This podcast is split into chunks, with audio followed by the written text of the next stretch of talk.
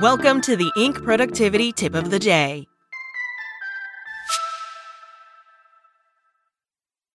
This episode is brought to you by Shopify. Forget the frustration of picking commerce platforms when you switch your business to Shopify, the global commerce platform that supercharges your selling wherever you sell. With Shopify, you'll harness the same intuitive features, trusted apps, and powerful analytics used by the world's leading brands. Sign up today for your $1 per month trial period at shopify.com slash tech, all lowercase. That's shopify.com slash tech. Today's tip three daily rituals scientifically proven to boost your focus and make you more productive from Marcel Schwantes.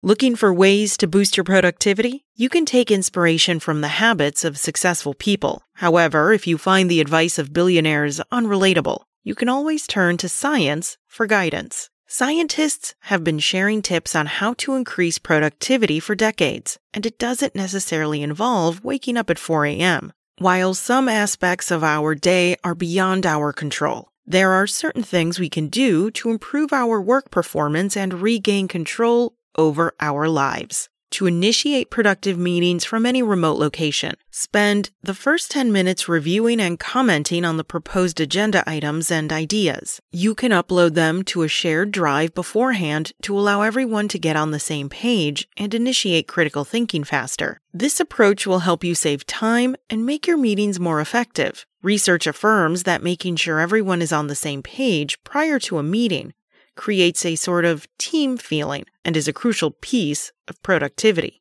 According to research, learning to say no allows us to minimize our obligations and attain greater focus. Additionally, those with difficulty saying no are more likely to experience stress, burnout, and even depression. The late Steve Jobs, who was a big proponent of this strategy, once dropped this timeless piece of wisdom. People think focus means saying yes to the thing you've got to focus on, but that's not what it means at all.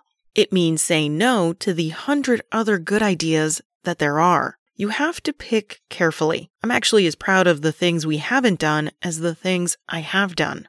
One thread that connects almost all successful entrepreneurs is productivity. But while some entrepreneurs still insist on grinding out work at all hours, many tech founders are embracing recent scientific evidence that points to the benefits of detaching from devices after work. In other words, they know when to be on, but also when to disconnect to enjoy the other pleasures of life. Tech free. Ways to recharge while unplugging from your devices can include getting outside, gardening, walking to work, or listening to your favorite vinyl record on a turntable. Allowing yourself time to detach and recharge is an integral part of harnessing the power of productivity. That's it from Inc. Check back weekday mornings at 6 a.m. Eastern for more tips. Want to learn how you can make smarter decisions with your money? Well, I've got the podcast for you. I'm Sean Pyles, and I host NerdWallet's Smart Money Podcast. Our show features our team of nerds, personal finance experts in credit cards, banking, investing, and more – and they'll help you make the most of your money while cutting through the clutter and misinformation in today's world of personal finance. You'll get clarity on strategies to help you build your wealth, invest wisely, shop for financial products, and plan for major life events.